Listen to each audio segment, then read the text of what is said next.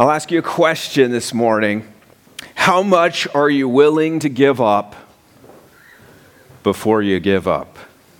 How much are you willing to give up before you just say, I'm throwing in the, the towel? It's not worth it.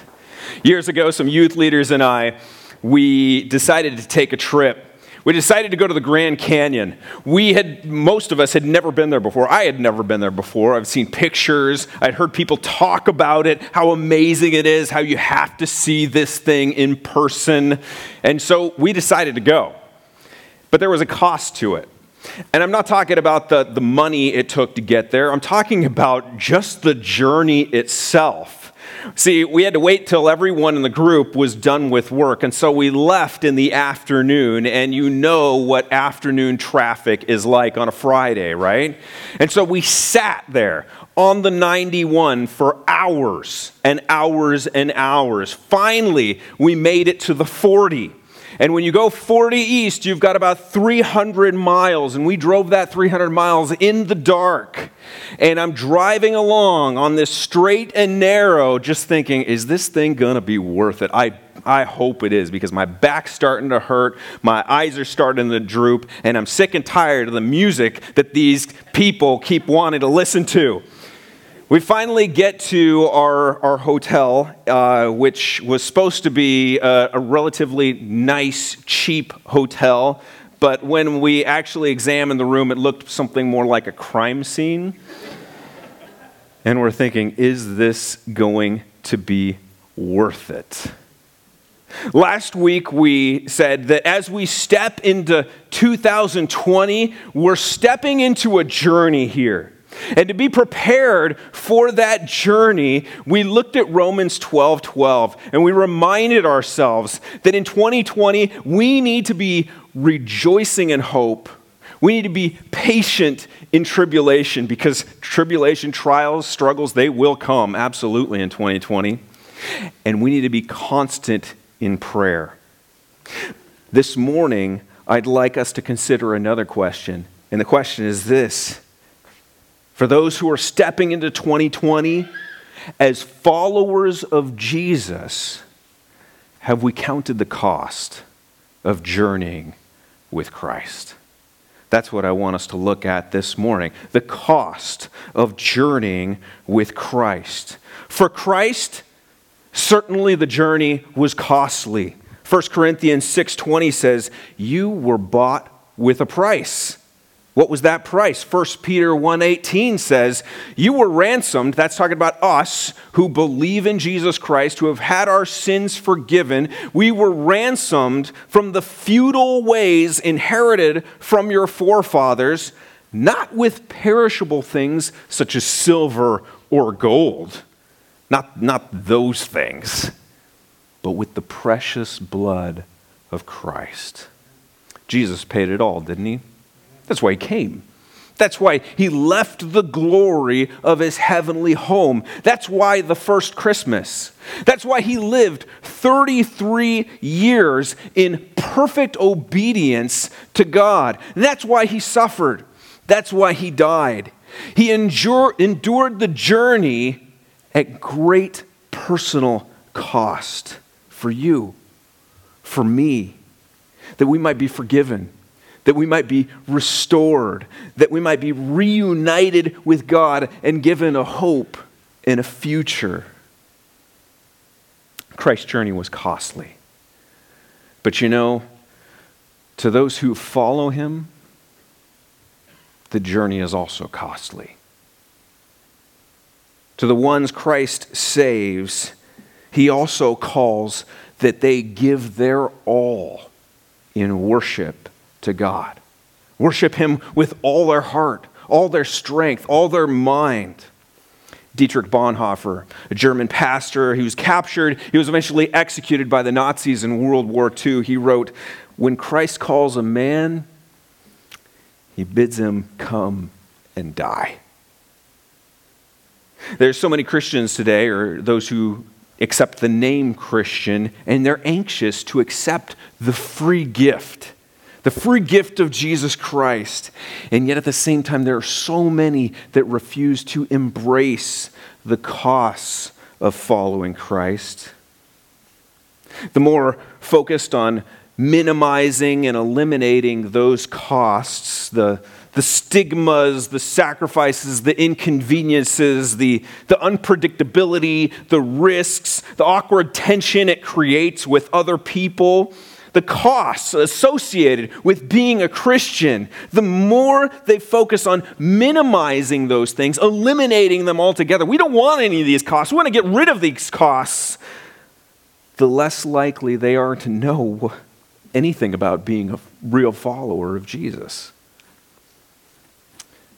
Jesus went for a walk. While walking by the Sea of Galilee, he saw two brothers Simon, who was called Peter, and Andrew, his brother, casting a net into the sea, for they were fishermen. And he said to them, Follow me, and I will make you fishers of men. Immediately, they left their nets and followed him. And going on from there, he saw two other brothers, James the son of Zebedee and John his brother, in the boat with Zebedee their father, mending their nets. And he called to them. Immediately, they left the boat and their father and followed him. You know, the call that Jesus gives these men at this point was not about believing in him.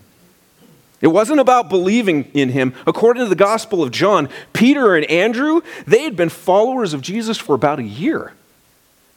They were much like you and I. They listened to Jesus' teaching. They, they probably even considered themselves Christ's disciples, but they returned back to their jobs, their families, their, their normal lives. And when Jesus calls them to follow in this passage, it's something different. He's calling them to action. He's calling them to obedience. He's calling them to let go of what they were doing, their, their, their plans, their dreams, their old lives, and take on His life and His mission, take on His agenda. He's calling them to a lifelong journey with Him. It's kind of like uh, uh signing a ship's manifest and setting sail now with your Savior to a new world.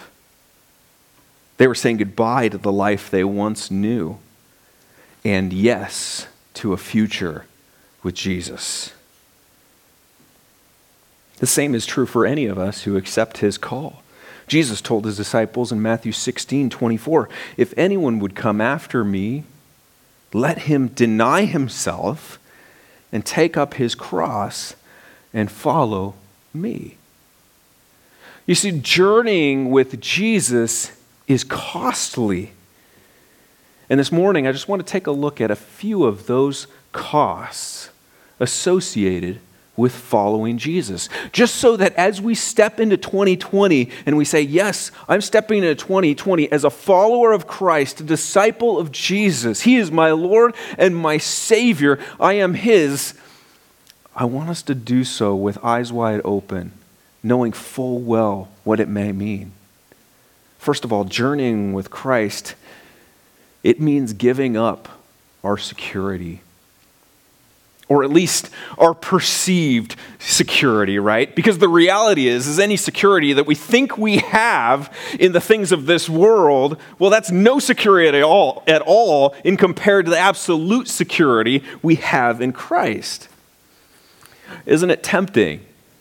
It's tempting, isn't it, to resist the calling of God on our lives because we want to make sure that we're secure, that we're taken care of, that we've got our provisions all lined up and taken care of, our future is secure. You know, it's possible to grasp so tightly to the things that we think make us secure our jobs, our bank accounts, our real estate, our relationships, our spending money, our fashion, maybe even our good looks.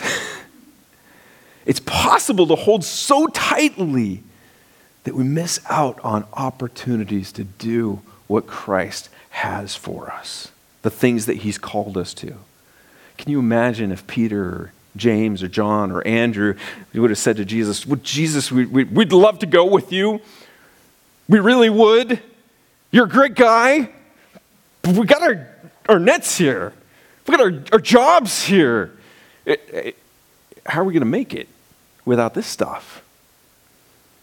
Similar to what a couple others told Jesus in Luke 9 59. Lord, let me go first and bury my father.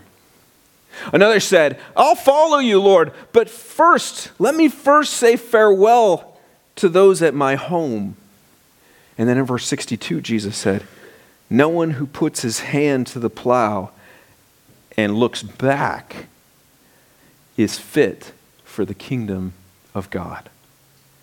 You see, when Jesus called Peter and Andrew and James and John, even Matthew, they walked away from their livelihood. They gave it all up. And someone might be thinking, so does that mean that when you follow Jesus, you simply got to walk away from your jobs and you, your responsibilities, neglect uh, the needs of your family? No, not necessarily. At the Last Supper, Jesus asked his disciples, When I sent you without purse, bag, or sandals, did you lack anything? See, Jesus had sent his disciples out and they were to do ministry, and he said, Don't take any of that stuff, just go. Did you lack anything? They replied, Nothing. And then Jesus said, But now, but now, if you have a purse, well, take it. And also a bag. And if you don't have a sword, sell your cloak and buy one. Well, what's going on here? Is Jesus contradicting, contradicting himself? Is he, is he just totally inconsistent? He says one thing one day, don't take anything this day, but now I want you to take supplies this day. What is going on here? What's the point? Jesus is trying to teach his disciples a very important lesson. And the lesson isn't that you can't have stuff that you can't have insurance policies, that you can't have a job, that you can't have all of these things that kind of go hand in hand with just living here on earth. He's not saying that, but what he's saying is when you look for security, you look in one place, you look to him. He wanted them to let loose their grip on the things they thought they needed and seek first the kingdom of God. Jesus had told them before acquire no gold or silver or copper for your belts, no bag for your journey, two tunics or sandals or staff, for the laborer deserves his food. He was saying, just trust me along the way. I wonder if at that moment the disciples were thinking back to what he said in Matthew 6. Do not be anxious, saying, What shall we eat? What shall we drink? What shall we wear? For the Gentiles seek after all these things, and your heavenly Father knows you need them all. But seek first the kingdom of God and his righteousness, and all these things will be added. See, Jesus wanted his followers to look to God for their security. He says, Go. Tr- trust me, I'll take care of you along the way. I'm going to provide for you. And if you're a follower of Christ, recognize this that you are a child of the King, and He cares about you. He cares for those who are His. Your security is not meant to be found in the things that you stash here on earth, but in God who holds the world in his hands. Paul told the Christians in Philippi, Philippians 4:19, "My God will supply every need of yours according to his riches and glory in Christ Jesus. You see, when Christians journey with Christ, they hold loosely to the, the earthly means of, of feeling secure, and they hold tightly to the one who holds their eternal security. Where do you look for, for security? Is one of your hands tightly gripping the hand of Jesus while the other just refuses to let go of the things that you think are making you secure? Lord, give us strength to let go in 2020. loosen our grip on the things that will let us down, and help us to hold fast to our steadfast, unfailing hope. May we look solely to you. Not only does following Christ mean giving up your security, it also means giving up your safety. Look at Matthew 10 16 through 23. Behold, I'm sending you out as sheep in the midst of wolves, so be wise as serpents and innocent as doves. Beware of men, for they will deliver you over to courts and flog you in their synagogues, and you will be dragged before governors and kings for my sake to bear witness before them and the Gentiles. When they deliver you over, not if. He says, when they deliver you over, do not be anxious how you are to speak or what you are to say, for what you are to say will be given to you in that hour. Even, even what they needed to say was going to be provided by God in that hour. He says, For it is not you who speak, but the Spirit of your Father who's speaking for you. And then he says, Brother will deliver brother over to death, and the father his child and children will rise against parents and have them put to death. And you will be hated by all for my name's sake, but the one who endures to the end will be saved. When they persecute you in one town, flee to the next, for truly I say to you, you will not have gone through all the towns of Israel before the Son of Man comes. Verse 16 Behold, I'm sending you out as sheep in the midst of wolves? What a happy thought. Following Christ is like going out as defenseless sheep among bloodthirsty, ravaging wolves that just want to tear you limb from limb. Jesus says, You'll be hated, you'll be persecuted, you will be arrested some of you will be put to death. Why? Because those who journey with Christ, those who are involved in and share in the work of Christ, they share in his suffering as well. Matthew 10 24, a disciple is not above his teacher, Jesus said, nor a servant above his master. It is enough for the disciple to be like his teacher and the servant like his master. If they've called the master of the house Beelzebul, how much more will they malign those of his household? If you look like Jesus and you proclaim his message, expect to be treated like him. You might say, that's a terrible thing. I didn't sign up for this. Didn't Jesus come to bring peace, happiness? What about health or, or prosperity? Didn't he come to bring me those things? I, I thought that if I just had enough faith, then Jesus was going to bless me. Isn't that the way it's supposed to work? And the reality is, no. Remember last week we saw that Jesus said, In this world you will have trouble. And the funny thing is, Jesus' disciples, they looked at the trouble that they faced and they gladly accepted it. What a thing to be, to be able to suffer for the cause of Christ. And Paul said in Philippians 3 Whatever I had gained, I counted as loss for the sake of Christ. Indeed, I counted everything as loss because of the surpassing worth of knowing Christ Jesus my Lord. All the things I had before knowing Christ, the prestige, the honor, the wealth, whatever it was, I, I count that was just loss.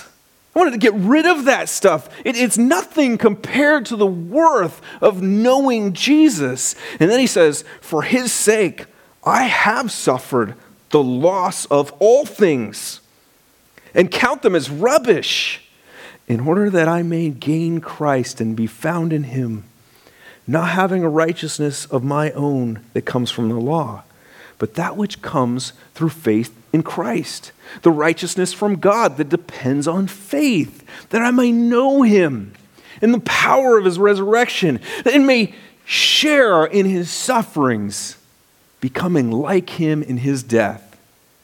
When I was young and in Bible memory programs, I want a program and had to memorize this verse, I thought, yes, that I may know him and the power of his resurrection. Let's skip that last part.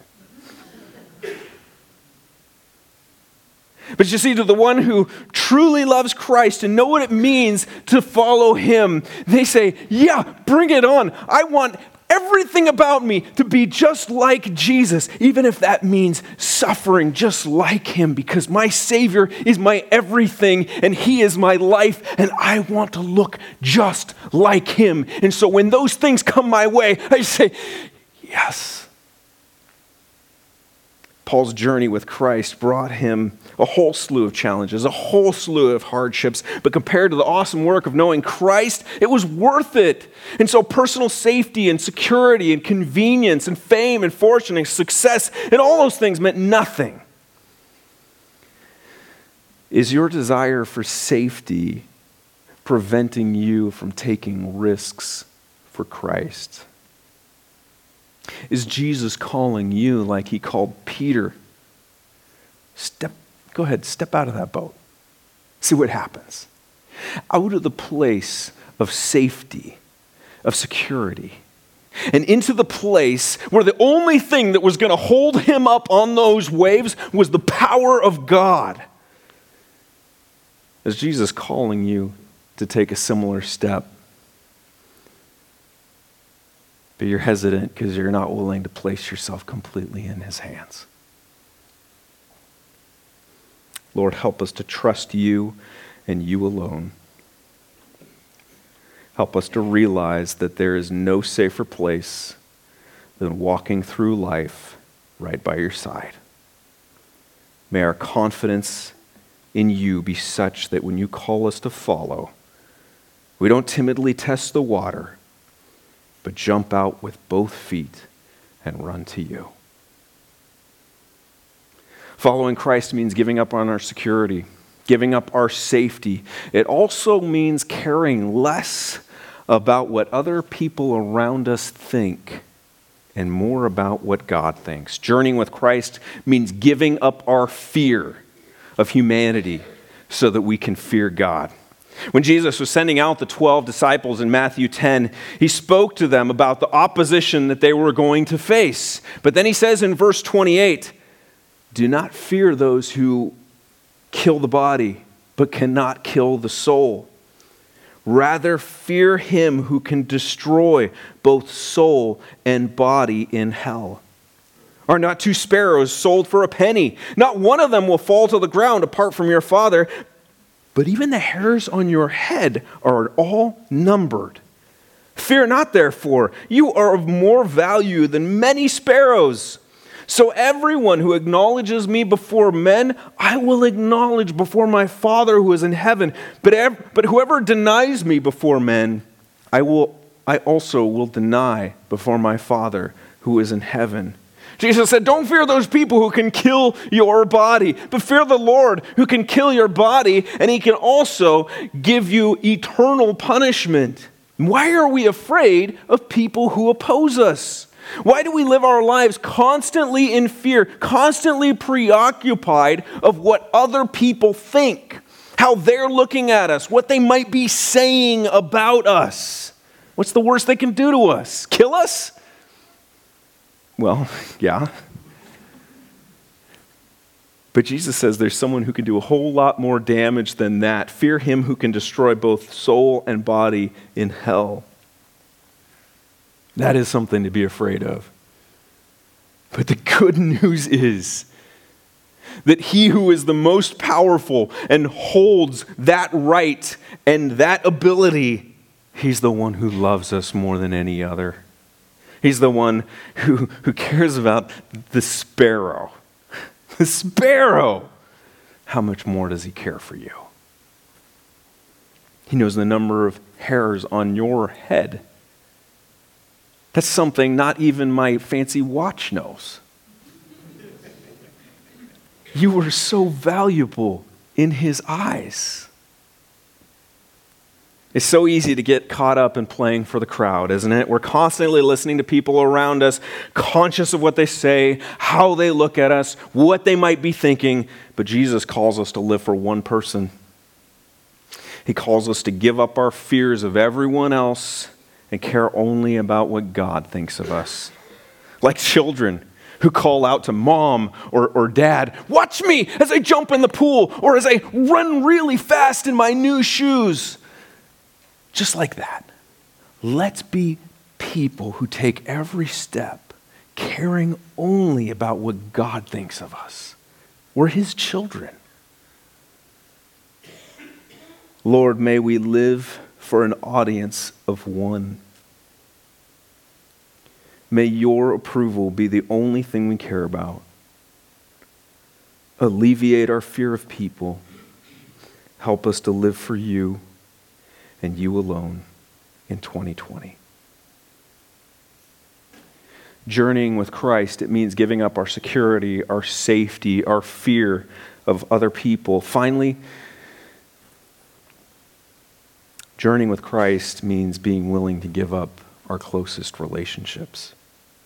Jesus told his disciples in Matthew 10:34, "Do not think I have come to bring peace to the earth. I have not come to bring peace, but a sword. For I've come to set a man against his father, and a daughter against her mother, and a daughter in law against her mother in law. And a person's enemies will be those of his own household. Whoever loves father or mother more than me is not worthy of me, and whoever loves son or daughter more than me is not worthy of me. This, I think, is the most difficult of all, right here. Someone might be thinking, is Jesus saying that we need to abandon our families if we're going to truly follow him? I thought the family was something that we were supposed to value. I don't think he's saying abandon your family. But he is saying that nothing, not even family, should get in the way of our devotion, our faithfulness, our worship of him our society today, there's still a remnant of our society that values family harmony, that values peace. And that's a good thing. That's a very good thing. It's not good, however, when we value peace in our homes more than truth. Some things are more important than getting along with people, than making them feel good about themselves, than making them feel comfortable and at ease. Do we value peace and harmony with others so much so that it prevents us from being faithful to Christ? That it causes us to, com- to compromise, that it moves us to tell people just what they want to hear, not what we know they need to hear? Does it prevent us to, uh, from speaking what is true, just so that we don't make waves? What a terrible thing it is when parents say, you know what, just, just go ahead, go, go ahead and do the drugs under my roof, or, or, or throw the wild parties, or sleep with your girlfriend, or live with that, uh, live that lifestyle, or listen to that music, or watch those films that dishonor Christ. Go ahead and mock the only one in all existence who should be feared, respected, and whose name alone should be hallowed, as long as we can just have peace in our home. Can't we just at least seem like we love each other here, like we're, we're a family? Christ didn't come to bring that definition of peace. That's not peace. That's encouraging rebellion against your Creator. Whoever loves father or mother more than me is not worthy of me, he said. When you value Christ more than your family and other relationships, when you say that Christ is number one, He's the one I'm going to follow in 2020, I'm on this journey with Him, will you run the risk of Christ coming between you and those you care about? And that may not sound very loving, but is actually the greatest act of care you can show others. It's by loving Christ first by praying that they will do the same. That's because the most important thing that they need is not affirmation, it's not support, it's not feeling loved or valued or accepted, it's to be made right with their Creator. Because if that isn't happening, then none of the other stuff matters. In fact, all of the other stuff is just leading them into a false sense of security, and that is a tragedy.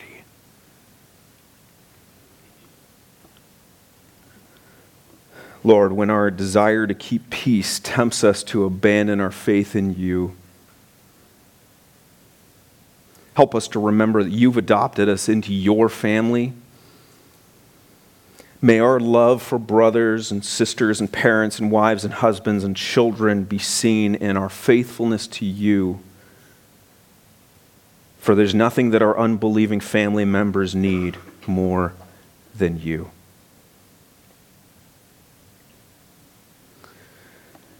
Have we counted the cost of journeying with Christ? Jesus wraps everything together in verse 38 of Matthew 10 when he says, And whoever does not take up his cross and follow me is not worthy of me. Whoever finds his life will lose it. Whoever loses his life for my sake will find it. You know, there would have been no question in the disciples' minds as to what the cross meant.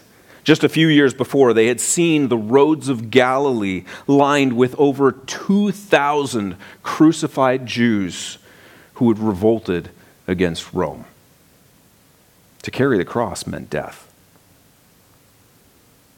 Make no mistake about it, the cost of following Christ is very high. There's to be absolutely nothing, not even life itself, that should be loved, valued, held more dearly than Christ. And at this point, someone would rightly question well, then why would you follow Christ if it costs so much? And the answer is very simple because he's worth it the glory, the beauty, the majesty of God is what compels us to follow with wild abandon and proclaim His riches despite the apparent cost to us. Because when we come closer to the realization of who God is and what He's done for us in sending Christ, His Son, to die, that sinners like us might marvel and even share in His glory, we look at the loss of all these worldly things that we once valued and shout, it's worth it. We gladly sign the ship's manifest and set sail with our Savior to the new world. Who Christ is, what He's done, that compels us to obey His call. He's the King of Kings, He's the Lord of Lords, He's the treasure in the field, or that pearl that is of that great worth that when we encounter it, it just moves us to leave everything that we once valued behind. Praise the Lord, Christ is worth it all. Hallelujah. All I have is Christ. Hallelujah. Jesus is my life. Journeying with Christ is costly. It means giving up our security, our safety, our fear of others, even a willingness to give up our closest relationships. And yet, our greatest gain is found in losing ourselves for the glory of God. As my friends and I walked down the winding path through the trees that eventually broke away, they revealed a heart stopping expanse the Grand Canyon. Everything else just instantly faded away. In an instant, we were captivated by the beauty, by the, the, the majesty, the grandeur of the sight before us. Nothing else seemed to matter. The pain in our backs, the, the length of the drive we endured, even the sleepless night that we endured, they were suddenly insignificant. We were lost in the beauty of the vast expanse of God's creation as we step into this next leg of our journey with Christ. Let's run. Let's not just walk, let's run with wild abandon. Let's fix our eyes on the author and finisher of our faith and gladly leave the rest behind. The cost is high. but he's worth it.